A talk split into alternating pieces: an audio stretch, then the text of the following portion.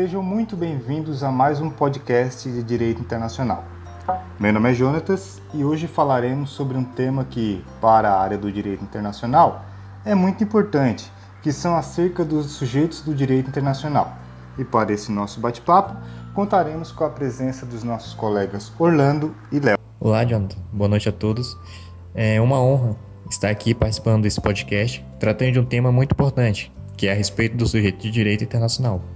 Não é mesmo, Léo? Sim, boa noite a todos. Temas esses que são costumeiros no nosso dia a dia, mas que nem sempre damos a devida, a devida atenção. Iniciaremos então nossa conversa explicando o que são os sujeitos de direito internacional. Orlando e Léo, alguém se habilita a falar sobre esse tema? Sim, eu posso começar falando. É, o sujeito de direito internacional são aqueles capazes de serem titulares de direitos e obrigações, sendo esses sujeitos o Estado, ou seja, países soberanos, as organizações internacionais e o próprio indivíduo. Além do sujeito de direito internacional, há também os atores que são todos aqueles que participam de alguma forma das relações jurídicas e política internacional. Um exemplo são as ONGs, que são as organizações internacional não governamentais, e será falado mais à frente. Certo, Orlando. Aproveitando a oportunidade, Poderia nos explicar o que seria uma organização internacional? Sim, as organizações internacionais são sujeitos secundários do direito internacional público. Isso significa dizer que são entidades criadas a partir da vontade de Estados para defender seus interesses, e só então adquirem personalidade jurídica derivada dos mesmos. Como são criadas e estruturadas essas organizações? E quem pode fazer parte delas?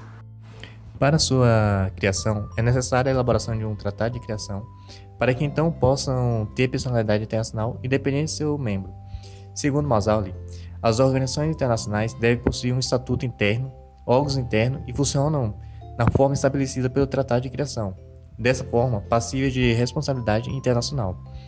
Deve ser constituída também de pelo menos uma Assembleia Geral e secretariado permanente. Outras características, características completam a definição das organizações, como por exemplo, ordenamento jurídico próprio, personalidade jurídica de direito internacional público, ou seja, pode celebrar tratado em nome próprio por meio de seus representantes.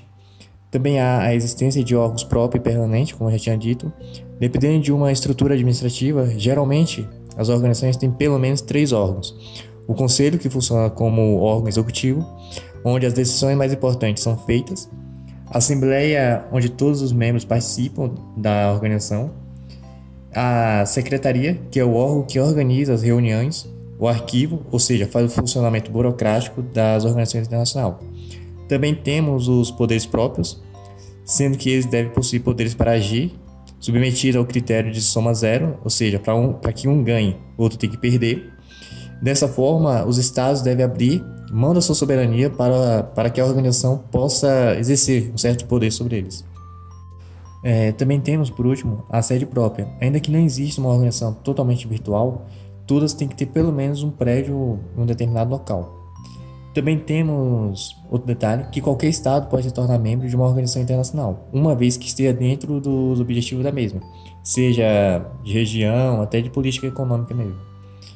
É, no que diz respeito à autonomia, é, decorre do reconhecimento da personalidade jurídica internacional, possuindo também sua própria ordem jurídica, determinando como cada um dos órgãos irá executar suas atividades. É, essas organizações internacionais têm o direito de legação, ou seja, o envio e recebimento de representantes e agentes diplomáticos, independente dos, dos Estados-membros. Embora o orçamento ainda dependa da contribuição dos Estados, ela ainda possui uma certa independência para decidir como irá utilizar seus recursos mediante também a procedimentos próprios e, claro, a comprovação da finalidade que está sendo gasto esses recursos. Perfeito. E qual é a relevância dessas organizações internacionais? A relevância está na multiplicidade das organizações internacionais. Por exemplo, temos a ONU, a UEA, a OMC e a OCDE, só como exemplo. São organizações que, de certo modo, em virtude da recente ampliação e integração geoeconômica global, tornaram-se atores importantes no cenário mundial, com a missão de estabelecer um ordenamento da relação internacional de poder e influência política. Atua na elaboração e regulação das normas e suscita acordo entre países, busca atender determinados objetivos, entre outras funções. É, há de se observar também a respeito das organizações internacional não governamental, que inclui organizações sem fins lucrativos que atuam a nível internacional, como é o Comitê Internacional da Cruz Vermelha e Médicos Sem Fronteiras, que atuam em diversos países. Quais seriam as principais características dessas organizações internacionais? É, as características de uma organização é que ela possui associação voluntária de sujeito de direito internacional, personalidade internacional, possui ordenamento jurídico interno e existência de órgãos próprios e também o exercício de poderes no âmbito internacional. A respeito da sede própria, há de fazer uma ressalva. Ela não vai possuir uma base própria, porque dependerá que um Estado membro conceda parte do seu território para que ali constitua a instalação física dessa organização. É, assim, de maneira resumida, a gente pode colocar que o papel das organizações internacionais é ajudar a definir uma agenda internacional, proporcionando lugar para iniciativas e mediando as negociações políticas. Definindo também quais são as questões mais importantes, decidindo quais questões podem ser agrupadas assim, facilitando e determinando a prioridade de alguns governos. É, também, a gente pode entender assim, que se originam da necessidade decorrente do aumento das relações internacionais, trazendo uma maior cooperação entre os Estados-membros. Perfeito, Orlando. Excelentes explicações sobre as organizações internacionais. Léo, você poderia explicar sobre o que seriam as organizações não governamentais? As ONGs são um pouco diferentes das organizações internacionais, pois nenhum Estado está diretamente ligado a elas, por isso são organizações não governamentais. É um grupo, é, trata-se de um grupo sem fins lucrativos que funciona independentemente de um governo. Pode ser organizado a nível comunitário, nacional ou mesmo a nível internacional, servindo a um objetivo social. As suas causas e objetivos estão ligadas né, a defesas educacionais, esportivas, humanitárias, ambientais, questões indígenas, inclusão no mercado de trabalho, urbanas, dentre outras. Por isso, são distintas né, das organizações internacionais, né, tratando então de serem organizações não governamentais. Como é a estrutura, de maneira geral, dessas organizações não governamentais? Caríssimo Jonathan, a estrutura que geralmente administra a ONG é composta pelos seguintes órgãos: Assembleia Geral, Diretoria e Conselho Fiscal. Esses são os órgãos de decisão da ONG. Né?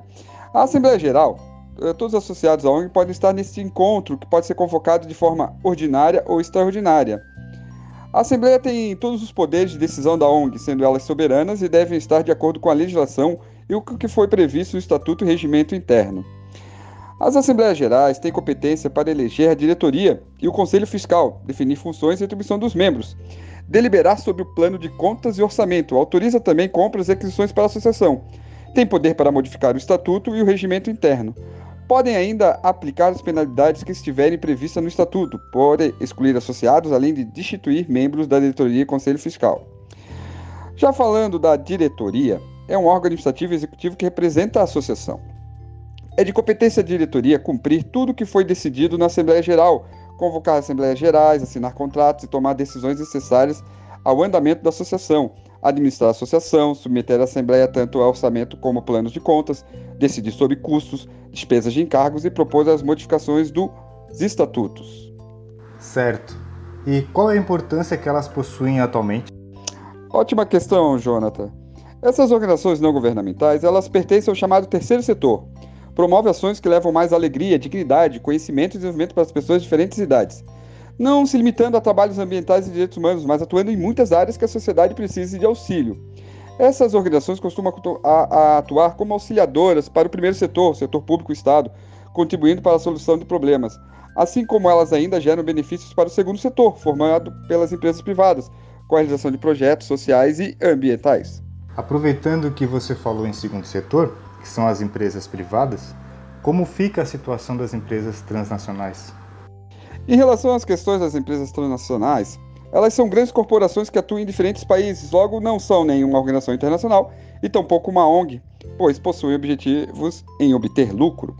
Algumas dessas empresas possuem campo de atuação em várias partes do planeta em diversos segmentos, industrial, alimentício, texto, tecnológico, entre outros, ultrapassando os limites físicos da fronteira dos seus territórios de origem gerando assim empregos e renda para grande parte da população local. De forma positiva, tais empresas geram muitos empregos locais de atuação, além de oferecerem grandes oportunidades de crescimento para os colaboradores. Além disso, existem dentro das transnacionais processos que propiciam trocas culturais entre os profissionais, o que pode trazer benefícios corporativos e deixar o ambiente agradável e estimulante para quem ali trabalha. Esses processos permitem que o colaborador trabalhe em uma unidade fora do seu país de origem, aumentando seu conhecimento tanto em âmbito profissional quanto pessoal, uma vez que ele conhecerá culturas e pessoas diferentes. A comunicação entre funcionários de vários países é um ponto positivo nas transnacionais. Certo. Léo, você falou em benefício, geração de emprego e renda para as famílias locais, mas Orlando, poderia informar os pontos negativos da atuação dessas empresas? Sim, as empresas transnacionais não chegam a um país por acaso. Para que isso ocorra, ela recebe incentivos fiscais do governo, como isenção de imposto, doação de terreno, entre outros. Sendo também que não investe seu lucro nos países em que possui filiais, mas sim na empresa original. Existe alguma diferença entre empresa transnacional e multinacional? Sim, existe diferença entre empresas multinacionais e transnacionais. É que por muito tempo o termo multinacional foi utilizado para designar as empresas que atuavam em mais de um país por todo o globo. Entretanto, esse termo passou por revisão, pois há de se entender que uma multinacional possui várias nacionalidades, pertencendo assim a vários países, o que não ocorre na prática, sendo que o que melhor se aplicava era o termo transnacional, que é o mais adequado para nomear esse tipo de empresa, pois pode ser interpretado como algo que ultrapassa as fronteiras de origem, ou mesmo que transite entre várias nações, mas que pertence a apenas uma, ao país que possui sua matriz. Com isso, esse termo aproxima-se mais da realidade dessas empresas. Um exemplo de transnacionais, no caso do Brasil, é a própria Petrobras. Excelente! Estamos chegando ao final do nosso bate-papo de hoje, o qual tratamos a respeito dos sujeitos de direito internacional, principalmente as organizações internacionais, que são organizações criadas pela União dos Estados Soberanos com determinada finalidade, como é o caso da ONU. Falamos também a respeito das organizações não governamentais que tem um papel social de auxiliar os governos e levar um bem-estar à população mais carente. E por último, tratamos das empresas transnacionais, que geram uma renda para a população local, e há também toda a interação cultural que vem junto com essas empresas. Mas claro, nada é de graça. Os lucros, em grande maioria, acabam voltando para a sede da empresa que está sediada em outro local. Bem, por hoje é isso. Agradecemos a atenção de todos e até a próxima.